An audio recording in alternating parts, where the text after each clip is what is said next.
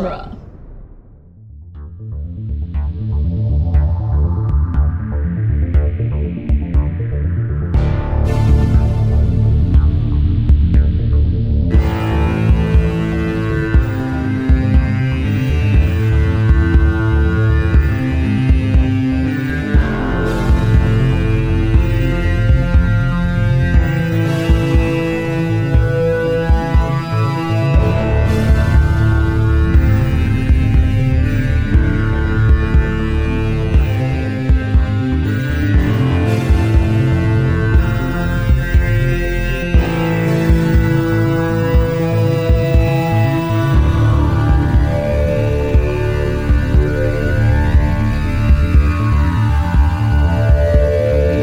Welcome back to Spider-Man Minute, the daily podcast where we analyze and celebrate the movie Spider-Man, one ring announcing minute at a time. I'm Scott Corelli. And I'm Zach Luna.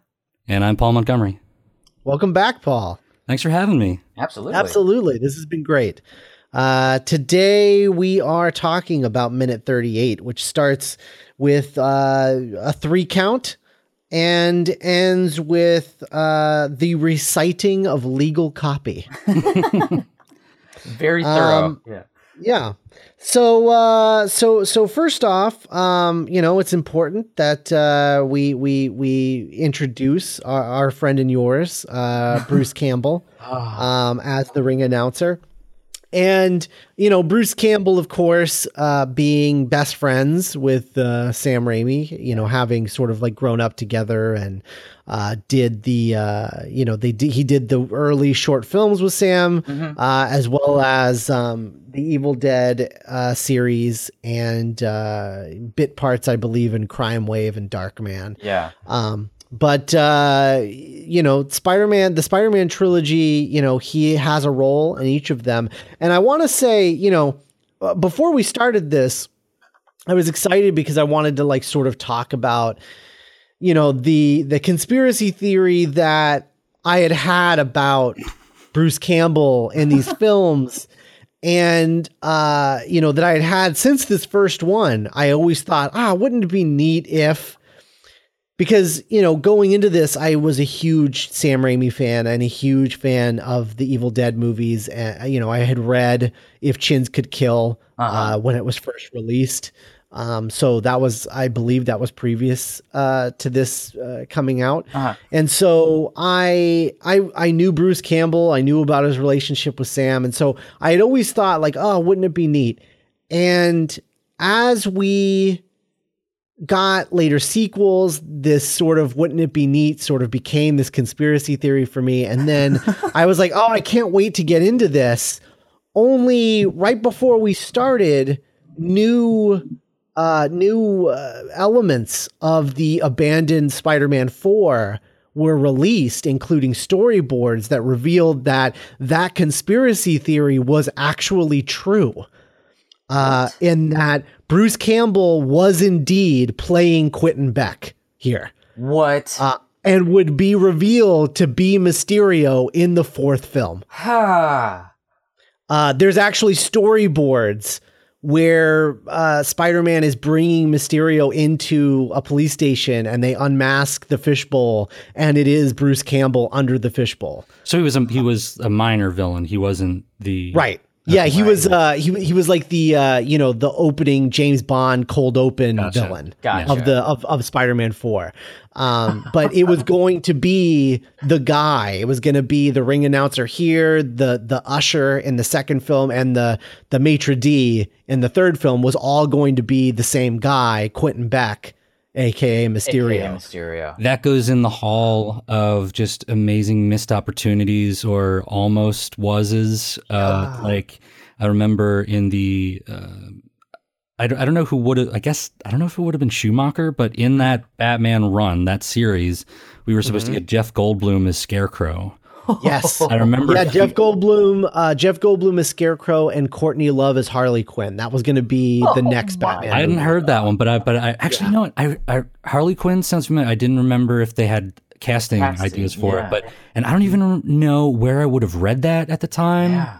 But like, I remember Jeff Goldblum as Scarecrow. That sounds awesome. Like, and especially like back then when I was younger, I was like, man, Scarecrow, that's going to be so messed up. And like, I know.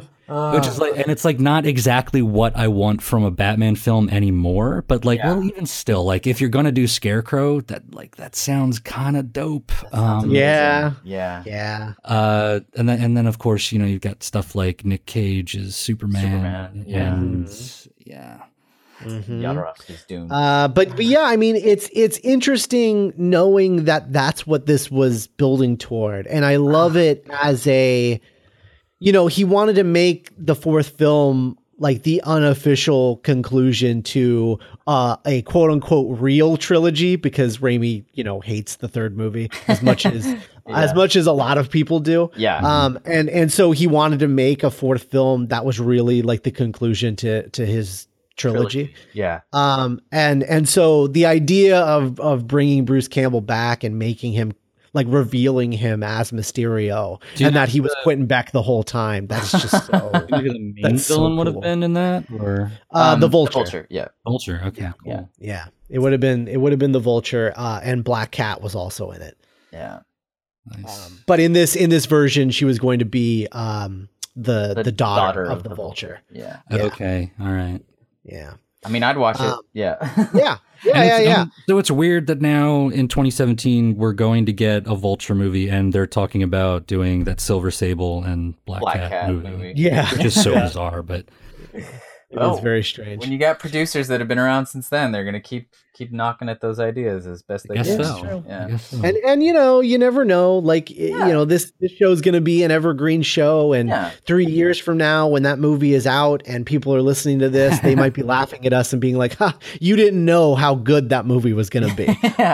So you know, who knows? Or they're laughing at me saying this now because they know the other version of the truth. Right. It's like, they made that movie, or they never made that movie. You know, like or they never made that movie. Which is probably more accurate.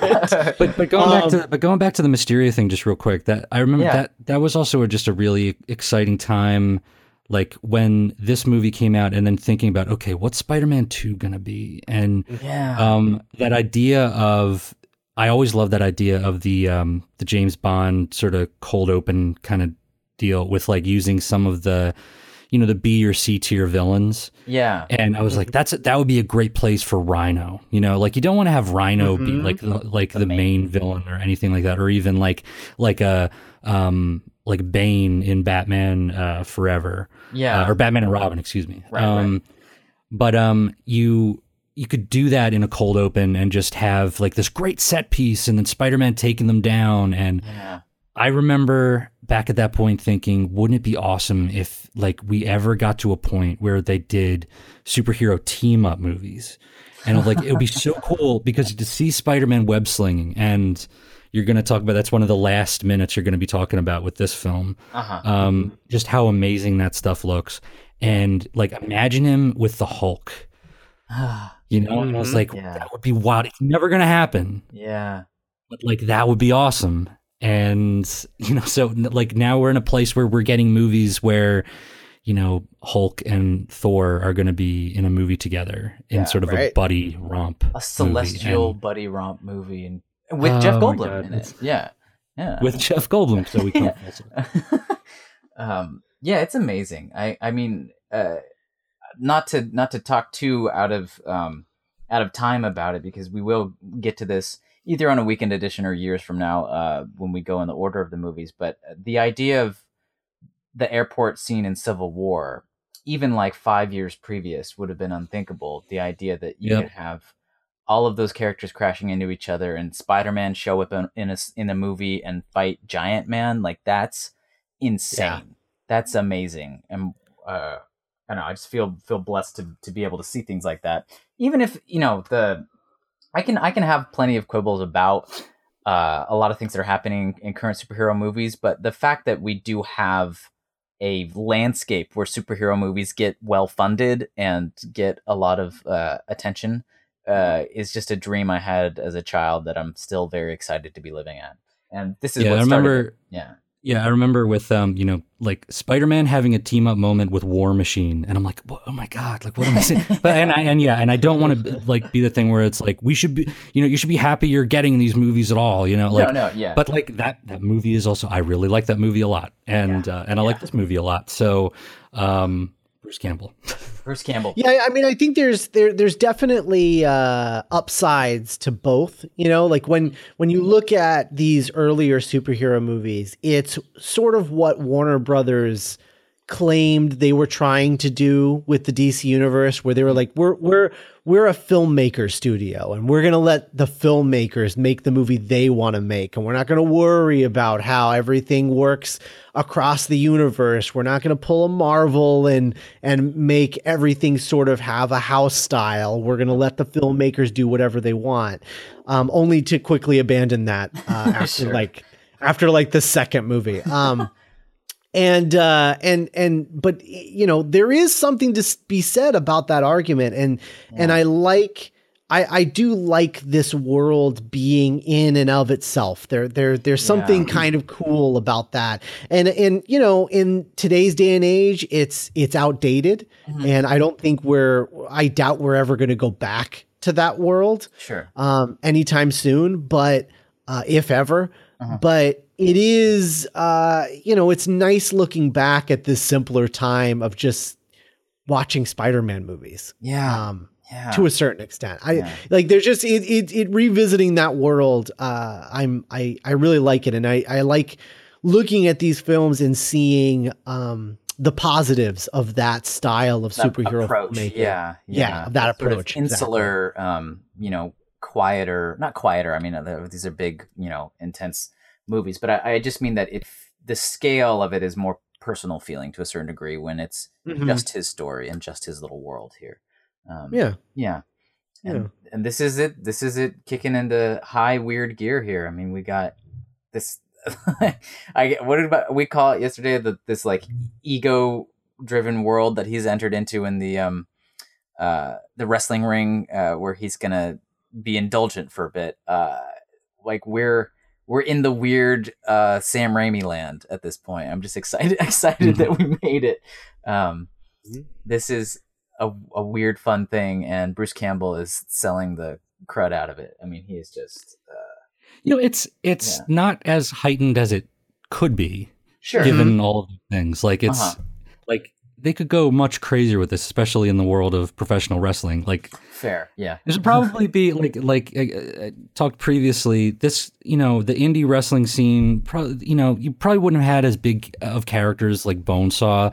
Like usually in that scene, the guys just go by their regular names or a made up like regular name, last name, and not so much with the huge over the top characters. But again, they're kind of basing this off of the Attitude Era when everything was crazy, and like it's kind of weird seeing guys at an indie wrestling show with like big cutout saws and like doing this, but that's still fun. I can't begrudge them. I love that. I love the world building. It feels lived in, and like the fact that Bonesaw, like a thing that you do when you go to Bonesaw shows, you bring a cardboard saw and you saw your arm, like you're sawing bones. Yeah. Like there's something really cool about that sense of world building. And I also, you know, I love Bonesaw's like sort of nicknames. Is that what you would say? What you would call that? The turns of phrase. You know, you have Quentin Beck here referring to him as the Titan of testosterone, and then there's a sign out in the audience that calls him the Master of Disaster. I love both of those, and the cardboard saws. I love this whole concept of, you know, they're like, Bonesaw is such a runaway success for this little indie wrestling circuit that they don't even need other wrestlers. Like people will come to us. Like we don't need anyone else. It's fine. But a lot of wrestlers have that where it's like I'm sorry, it's where like Triple H is like, he's either Hunter Hearst Hemsley, he's Triple H, he's The Game, you know, he's. Sting's got like the Icon, like in wrestling, like, they love, like, naming things and, you know, coming up with really colorful names for moves and stuff. So there's probably a really great name for his flying elbow drop. You know, it's probably something with like, bone in it. Yeah. Something playing on bone or like so. And that's the other thing. Like, it's kind of restrained. You know, you're going to talk about more like cartoonish, like spider wrestling later on. Mm-hmm. But like, this is Sam Raimi. I was, you know, I was going to say I was expecting, but at that point I probably wasn't expecting. I didn't know Raimi enough to have said this, but looking back, you know, might have expected more like body horror from like have actual like bones going out of joint or something like that. Right. Yeah. Mm-hmm. So this is kind of, you know, it's on the fun side. Mm-hmm. Yeah. Yeah. Yeah. I mean, there is something just so gloriously, I don't know, some sort of id machismo thing about, like, the minute that Quentin says, you know, titan of testosterone, and points over to him, and there's just, like, a horde of ladies just oiling him up. The like, bonettes. The bonettes, yeah. that image is just so charming in a way. Like, and all of those women were from a show called Women of Wrestling, which aired from 2000 to 2001. Uh-huh.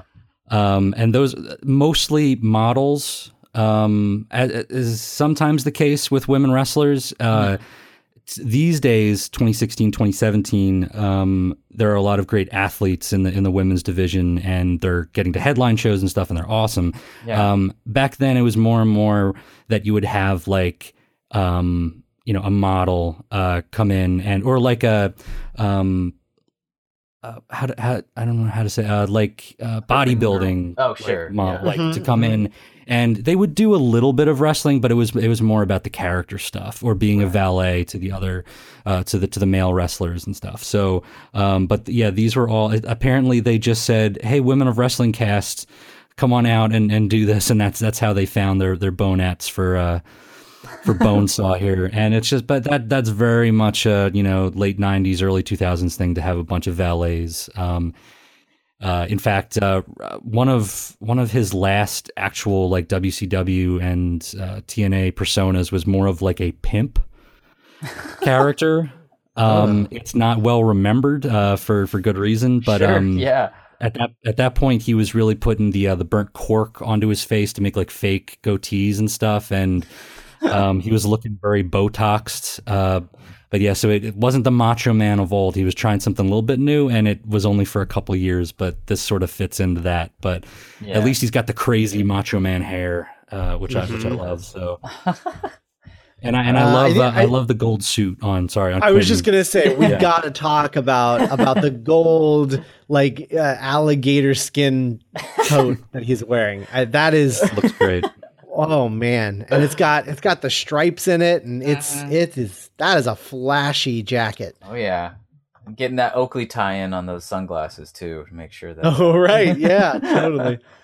It's beautiful. It's, you know, it might not be pretty, but it is beautiful. That's just how I feel about this whole. Like scene. I want to see the Netflix series of what, and I can't make out what it says on the mic cube and on the mat. Is it like nail or like I don't know what the wrestling league is called. Right. In the comics, it's just called Wrestling League. But, yeah.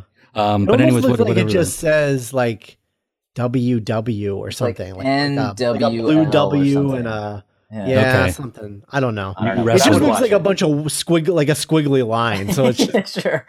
Could be several letters just sort of mashed together. Who knows? Yeah, but yeah, I would love to see what their actual broadcasts look like, and what they're up to, because it's wild. Here's the thing that I think breaks the universe of how I understand wrestling the most. If we kick out away from dear Quentin for a bit, and then see the line of people signing up to do this 3 minutes in the ring. This seems beyond the pale as an actual methodology of getting wrestlers in the ring, right? I mean, is that crazy? Well, these aren't wrestlers, and so this would be like a gimmick for like one bit of the show. But even then, and you know, I don't know what the standards were at that point. There's always been murky stuff, and particularly in the underground stuff.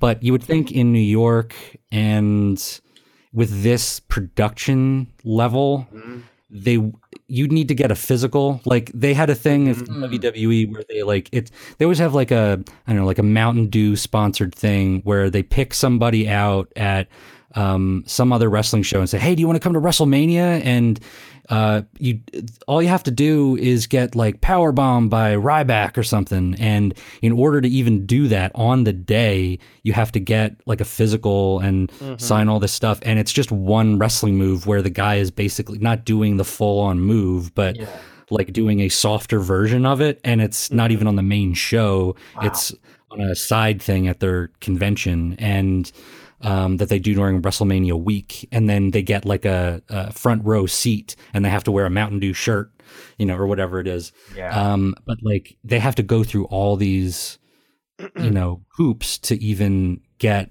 a civilian in the ring. And usually when you have a civilian in the ring, it's not a real civilian. It's like a wrestler. Yeah, like an up-and-comer that people just don't know yet. Yeah, they've done that several times, but I don't know that this is entirely on the up and up. It seems, based on Octavia Spencer. I was like, whoa, Octavia Spencer, right? Yeah, yeah. This movie, these series of movies have so many actors that you're like, really? Unlike Flash Thompson. Betty Brant. Betty Brant, Elizabeth Banks. Right. Yes. Yeah. Yeah. So Octavia Spencer here, it seems as though they're playing by Six Flags rules, which is you're riding this roller coaster, like on your own volition. And if you get on the roller coaster, that is consent and you cannot sue us. That seems to be what they're riding on. And, that doesn't seem like a smart move, guys. They're pretty fast and loose procedure.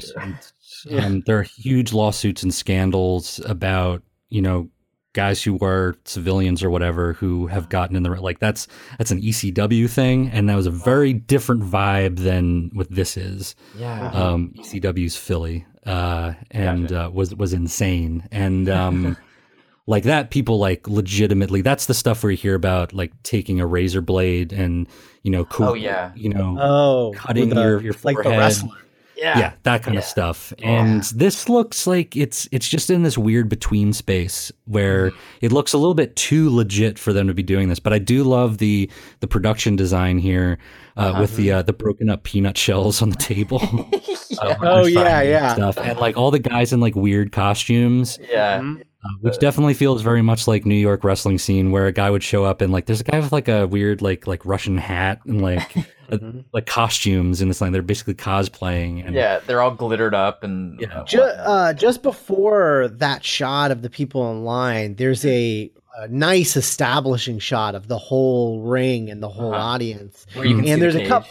You get a foreshadowing of the cage, which is kind of cool. Yeah, but one of the things that I love about that particular shot is it's a really good example of what production design really does. Yeah. Because, everything sort of feeds into everything else, because you have a very distinct yellow lighting onto the mat, which is in the ring, and which has yellow bands around it, and you've got his yellow jacket, and you've got the wrestlers and the bonettes in black. Yeah. And then you have that lead up to the lights with the green and everything. So you have these very yellow green colors right there in the center, and all around the audience, it's all blue lighting, to the point where they've obviously asked, and we'll have to ask our guest next week, who is an extra in this scene. Oh, awesome. It looks like they have told their audience, you wear navy, white, or black, because those will look the best under the blue lighting, so that you all sort of fade into this blue light mass. Yeah. And it's really you're looking at this and you're like, this is all of the things that go into making a scene like this. When people talk about color theory in film, this is what they're talking about. This is the work that goes into that sort of thing. And it's a thing that you don't really think about when you're just watching the movie, but when you're looking at this frame frozen and you're like, why does this work the way that it is? And you just start breaking it down. It's really kind of amazing. Yeah. The pieces that are all put together in just this one establishing shot of this scene. Yeah. It's incredible. It just makes me excited about movies. What an audacious process it is to make them, and how great it is that people do. It's so fun. I love this. Yeah, it's good stuff. And the other exciting thing about it, from a wrestling standpoint, is the power of a live show and everything that goes into putting on a live production like this. And anything can go wrong at any time. And there's all these moving pieces and stuff. But it's creating spectacle, and it's modern bread and circus, and telling little short stories that you kind of seed throughout the circuit. Like around town, around different towns, excuse me. And so it's like you get little dribs and drabs of it, and then you get the big televised stuff. And I would love to see, I wish they did like what this actually would look like if they shot it. And I don't know how, they're saying they're distributing this. Is it just live shows, or are they, obviously with the level of spectacle, you'd think that they would tape it and then air it somewhere. Yeah. Or I just imagine people running around with PD-170s and with the DV tapes and shooting this stuff old school, because that's how they did it with ECW back in around that period, or a little bit before. And was this something underground where it was you got DVDs that you burnt and then passed them around mixtapes or something? Or was it something that aired on public access television or something, at 3:00 in the morning? Or was it this would air on TNT or some crazy, cable channel, and was a big deal? Yeah. So it's a neat little peek into the wrestling world for this sequence. Absolutely. Yeah, absolutely. And I have to, so I want to go through all of these wrestlers waiting in line, or would be wrestlers, what have you. So right behind Peter, it looks like there's someone with long hair that I can't really tell what their deal is, because they're covered by who I can only imagine is Tuxedo Mask. I think this guy, he's wearing it looks like he's wearing tails. Yeah. With a satin thing. Yeah. Yeah. With a satin thing. It makes me think of Tuxedo Mask. But you've got a Mexican wrestler you're behind somebody. Him. Yeah. Gladiator. This guy here, between the gladiator and the Russian guy. Yeah. Is this supposed to be a Kraven the Hunter deal? I'm getting a caveman or something. Yeah. Oh, caveman. Okay. Yeah. Okay. I could see that. And then I think there's a cowboy at the end or something. Yeah. But you're forgetting that you're forgetting this the face insane mask clown posse dude face paint in front of the luchador. Yeah. He's got a white face paint with a black star, and that's very this period. Yeah. They're all there, man. Yeah. And there's a caveman, or it might be he's got puka shells on his arm. Yeah, he's got puka shells on his arm. That's also very now, puka shells. Yeah. I don't know. It's a great little lineup that they have there. And I think guy at the very, very back has some sort of hat on. I mean, we talked about... there's a Native American too. Oh, okay. When the caveman he shifts his weight, you reveal the Native American guy with the big headdress and everything. Oh, he definitely has the paint on his face and everything. Yeah. And at the very back of the line, I think I say Native American. I should say Native American inspired. Oh, boy. I doubt he is actually a Native American. Yeah, most likely not. Yeah, he's wearing that culture as a costume, that's for sure. They all are. They all are. So that's, you get $3,000 for 3 minutes. Yeah. Mm-hmm. I don't buy that. Yeah. I assume the... Yeah, I got to look at the mic cube, and it's NYWL, so New York Wrestling League. New York. Wrestling League. Okay. Oh, that makes sense. But yeah, I mean the concept of $3,000 for 3 minutes. I mean, the thought process is that they believe that no one will be able to make it to 3 minutes, right? and so it doesn't matter what they offer because they're never going to have to pay out. Mm-hmm.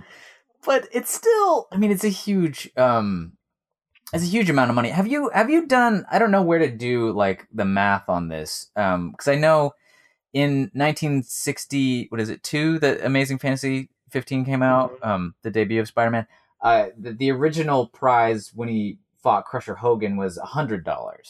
Mm-hmm. But like, what would that be in 2002 dollars, at this point, you know, like, I think 3,000 still seems like way more, than that, than just stealing up the prize since then. It's big. Well, I mean, I guess the idea would be that if you could somehow beat Bonesaw McGraw, then they'd be glad to pay you the $3,000 and offer you a slot on the tour, right? Okay, yeah. Because I assume, I mean, Bonesaw, I'm sure, gets paid more than that. Yeah. Being the sort of star of the show, apparently. At this production level, yeah. Yeah. For the scene, it just seems weird. Yeah. Like you think of the wrestler is what it, you know, like you mentioned the Darren Aronofsky thing. That's what it sort of should be. Like I kind of want to see like that movie, but just about Peter Parker, like that point in his career, but just like that brutal and grounded and just like brown and just sad. Like, yeah. I just checked. There's, I mean, a sort of crappy online calculator, but so like the original amount from the origin comic of Spider-Man, that $100 would be not even $1,000 in 2002. So it is, they really bumped up the stakes here. Well, he wanted to buy a car, so it had to be enough money to believably buy a car, a used car. Yeah. Used car, which works. It sort of works. Yeah. I don't know. I feel like if you're not pausing the movie a minute at a time to have a 30-minute conversation, it probably works fine when you're just like skating past it. But the minute we sort of like think about it a little too much, we're like, really? Yeah. I don't know. So have you guys already talked about the car scene?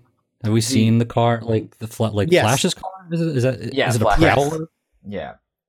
I seem to remember it was like a Prowler or something, and then like Peter was looking in the newspaper for a car. Yeah. That was last week. Okay. And he ends up finding an ad for it says $3,000 and you can drive it off the lot.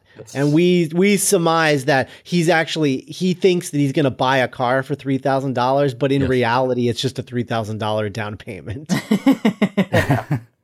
Because I think it's I should have looked up the actual model of vehicle he's looking at least the one whose like headlights kind of drive out of Mary Jane's head in his little like fantasy moment where he's like sitting there contemplating it. The car just sort of like pops out of the screen. Yeah, I can get a 2002. He could get a decent used car for $3,000, not a sports car. Not a sports car like that. Right. You know, he could get a Civic or something, but I don't know. He's gonna get that hot thing. So Dodge Lancer. Yeah. Octavia Spencer, it surprised me that she was an actress this long ago. Yeah. And apparently, I guess she had just been doing like super minor roles for a long time until, was it The Help? Was that the first thing that was like, Octavia Spencer? Yeah. Because she'd been around. I mean, she moved to LA in 1997. She used to live in Montgomery, Alabama, and she went to Auburn University. And I think that's where she met a director, Tate Taylor, who she worked with later, but basically her friend Tate Taylor, who's a director, advised her to move to Los Angeles and try to work as an actor, and she made her debut in a Joel Schumacher movie called A Time to Kill, like a John Grisham adaptation, you know, detective movie. Because she worked in casting originally as a casting associate, and then like would ask directors if she could audition for things, and then got a couple of those roles that way under her belt, and then just went out on audition things. So she had like little things here, like Big Mama's House and Bad Santa, and she was on CSI and, you know, Wizard ER and 30 Rock, you know, just little things for a while. But then her really big thing, when people were like, oh my God, Octavia Spencer, what an amazing actor. That same friend of hers, Tate Taylor, that she met at Auburn, I believe, got the job to adapt The Help, the novel, into motion picture, and he cast Octavia in that movie. And then she won the Academy Award, the Golden Globe, the SAG Award, the BAFTA, and the Critics' Choice Award for Best Supporting Actress. 7 years ago? Man. Yeah, in 2011. Yeah. Crazy. And then since then, she's been in, she was in Fruitvale Station, and she was in Snowpiercer, and, all sorts of stuff. I mean, she's now like a force to be reckoned with. The big thing these days is she just was in Hidden Figures, right. Fantastic. At the end of 2016, which is just incredible. I love her, but clearly she's always been a powerhouse performer and a really great character actress. You just need the right material to showcase yourself. And so, since being around since 1997 and then just sort of exploded in 2011. And I like that she started out as a casting assistant or casting director, because basically what she's doing here. So she was a check-in girl, right? Oh, she's so far in her comfort zone in this, and you can just feel it in everything that she's attitude, doing. Yeah, she is. Yeah, including I bet you the peanut shells. I bet you that was her idea, because she's like, "This is what I do when I'm at the table, doing this sort of thing. Signing all these people. Yeah, whatever. Yeah. And so I love this, and I love. When she's going over the legalese with Peter, when he's adamant about getting signed up, she's just kind of like looking him up and down the entire time. Like, I cannot believe this kid is actually going to go through with this. Right? Exactly. It's like that. So good. That look she's probably used to giving, like, an actor who comes in and they just finish their first take and it's just terrible, and there's no way they'll be in this project she's casting for, and she's like, okay, thank you for coming in, or whatever. Like, go ahead. She's, you could tell, like, she probably doesn't care at all about this as a product, this person. And like, it's also like, you could see, check-in girl, like that could be anybody.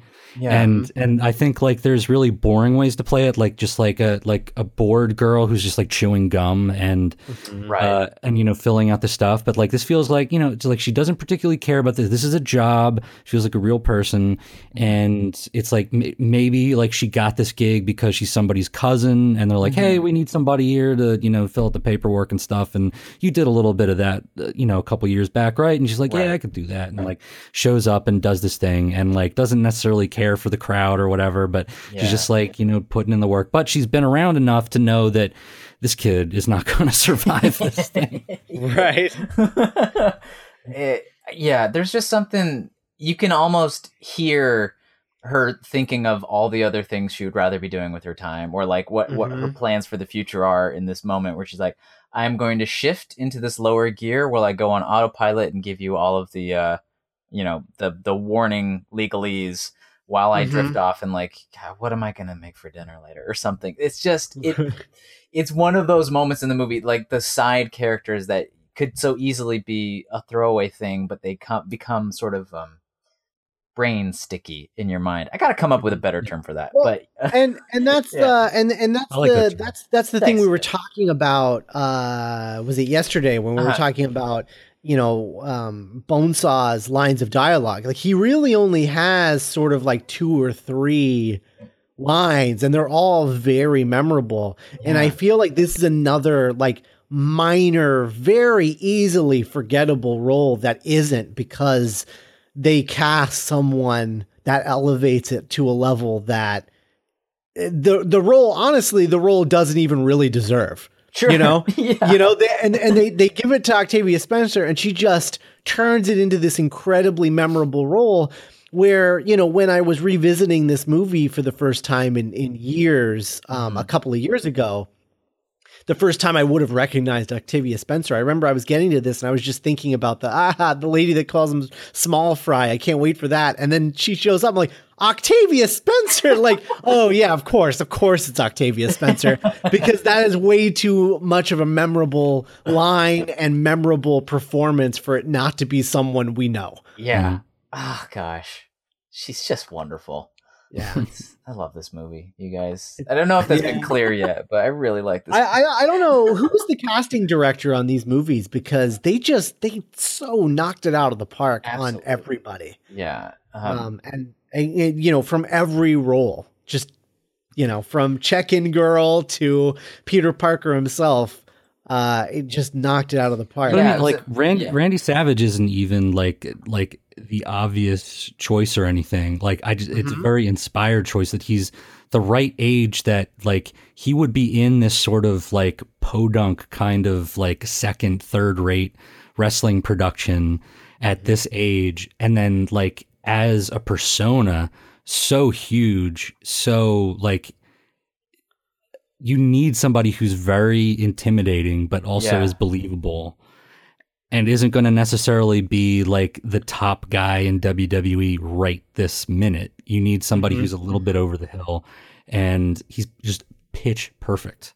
Yeah. Yeah. Yeah, absolutely. Yeah. It's great. So speaking of the casting of the movie, I'm curious, since we're near the end of our time with you, of our 3 minutes. Unfortunately, you will not be getting your $3,000 as promised. But I am curious. Like, how do you feel about, you know, our four leads in this film? You know, Toby, Kristen, Franco, and Franco and Defoe. Defoe. Okay. Yeah. Let's see. I think. Let's see. I've never been a huge fan of Toby's Spider-Man. Oh, okay. Yeah. I think he works as Peter. But I think, and just in the years since, I think actually I think I'm in the minority in liking Andrew Garfield's Spider-Man, but I like his Spider-Man, less so his Peter. Mm-hmm. Yeah. And then, as we'll talk about when we get to Amazing Spider-Man, the Amazing Spider-Man movies, they basically just take these movies and flip them and do the exact opposite of everything these movies did. So everything that these movies may have gotten wrong about like Spider-Man in the grand scheme of iconography, Spider-Man, everything that these movies got wrong, those movies got right. But everything this movie got right, those movies got wrong. And so neither of them like totally hit the iconography like entirely. I think these movies just in general are more iconic because of what they represented to superhero cinema at the time. Yeah. Mm-hmm. How they changed the landscape. Yeah. And I just to round that out, I would say that like Tom Holland, I think, is kind of perfect. Yeah, I mean, we've only seen a little bit of him, but what we did get so far in Civil War, I thought was, to use another adjective, spectacular. Yeah, it's hard not to. They're really all taken. All of the adjectives are taken. So good though. I think, and he's like the perfect age for it, and just spot on. Let's see. So Willem Dafoe. Fantastic. I think so. There's sometimes where I wish he would say no to a project and spend his time a little better elsewhere. But I think perfect Norman Osborn is he can be really charming and sinister, and he can also really chew the scenery. And I think he put everything into that Green Goblin stuff, and it was just that costume that just kind of, you know, lets it down a bit. I wouldn't really change any of his performance. I wouldn't tone it down. I think the voice is perfect for the Goblin persona. And and just in terms of writing and just pure performance, I love his stuff with all the mirrors, and just and speaking to the masks, in his apartment. I think it's, terrific stuff. And, a lot more thought went into that than just the design of the, you know, Green Power Ranger Goblin. It's a little, you know, sticky there. I really like James Franco. I think he's a good choice here. I think it's interesting because you usually think of Harry as nebbish, even comparative or relative to Peter. Yeah. Right. Yeah, because the argument in the comics. Yeah, in the comics, yeah. And so here it's a... It was always that, like, he's worse than Peter, but he's rich, so he gets the popular friends. Right. Right. And so that was always the argument. You would think he would be a popular kid, but, like, he's got such a chip on his shoulder because of his dad, the way it's played, and just his very idiosyncratic choices that he makes as an actor in general. Mm-hmm. I thought was really interesting. And just have this guy who just, for whatever reason, can't find friends or like relate to anybody his age, latching on to Peter because he sees something in Peter that a lot of other kids their age don't see. Yeah. And that chemistry was really interesting to me. And in a different film, they could have done even a little bit more with, but I thought that was a neat choice. And I even liked, you know, his stuff going into 3. And just shades of his dad and being just caught in his shadow. So I really like that about this trilogy. Yeah. Wow. And Dunst. Kirsten Dunst. Yeah. Oh, yeah. So let's see. I think as the movies go on and going into Spider-Man 2, the idea of her as she's doing okay as an actress, but she's maybe not the best actress, and making her a little bit, and then like the stuff that they seed here with her troubled background and the stuff with her dad, I feel that stuff really works. And that's not necessarily where I go to in my head for MJ as a character, but like for this particular character, I think there's some interesting stuff there. Yeah. And there's a little bit more to do than just be the damsel, although so many of these movies, they start from a really interesting foundation and a lot of stuff to work with as a character. And then, and I think it's true of Emma Stone's character in the Amazing trilogy or duology, where she starts from a really strong place and then ends up, because they're going with the source material, forced into these archetypical damsel positions. And you're like, well, why do you have to do that? Like, I know that's where you're coming from, but like this character is so much more and has so much more dimension on screen. Why do you have to keep sticking to all the beats of the source material? You shouldn't be so beholden to that. And so I think, you know, Kirsten Dunst isn't my favorite actress, but I think there's something here. And I think there is a chemistry, a very interesting chemistry going on. Absolutely. And it's kind of interesting making MJ not like the perfect starlet, you know, where it's like clearly like Peter is, you know, playing out of his ball field.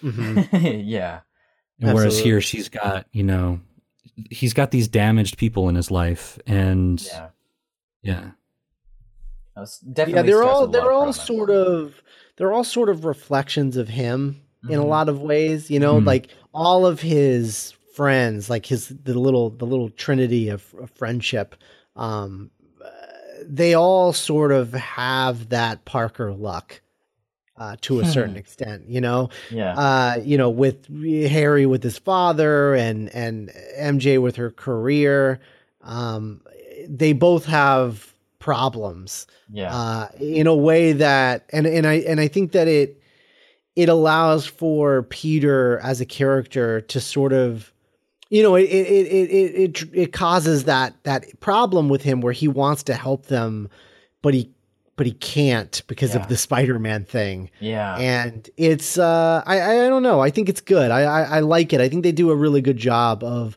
portraying those three characters in a way that shows like why they're good for each other, but also why they're bad for each other. And they all just sort of complement each other dramatically, I think, and narratively.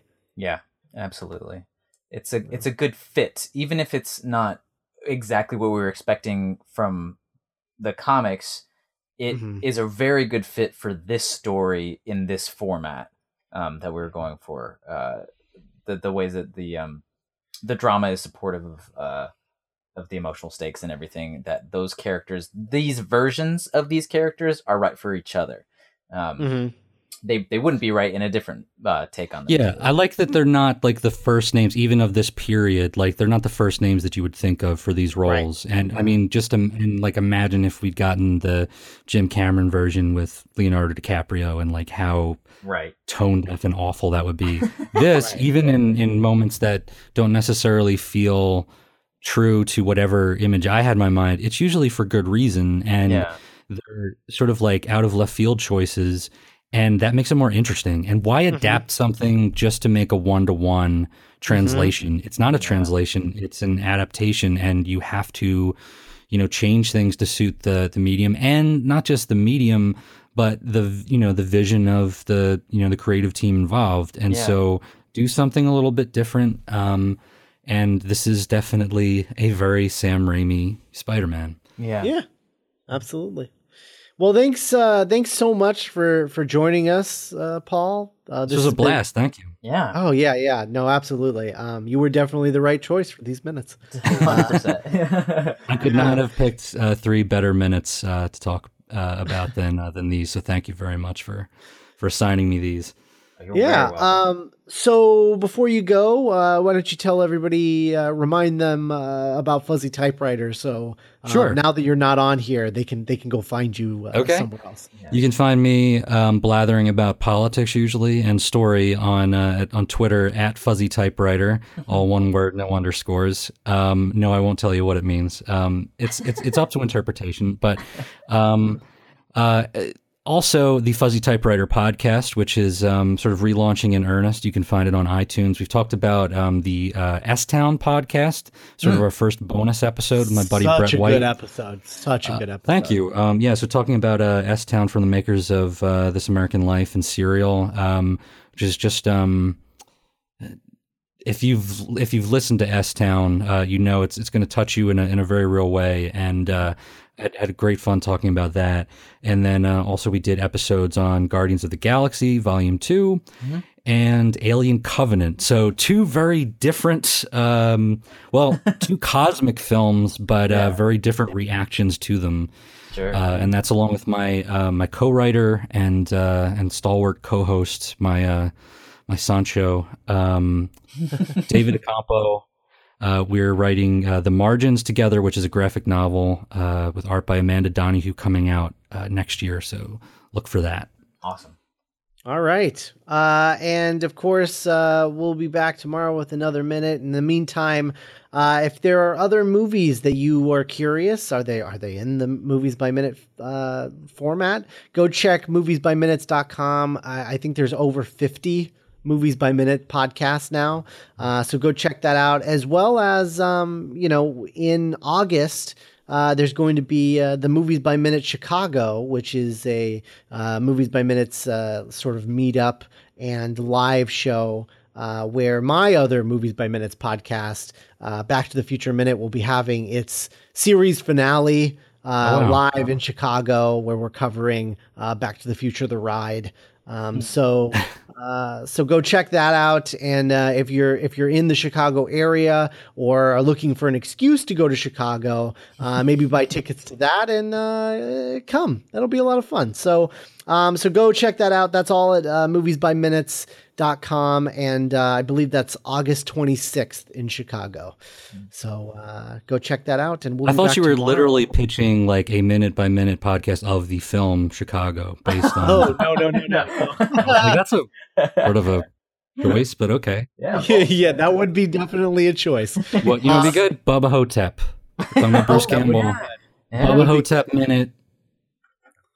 That was right. That was right around this time too. That was this Bruce Campbell. That was a cool movie. All right. Well, we will be back with minute 39 tomorrow. Bye, guys. Bye.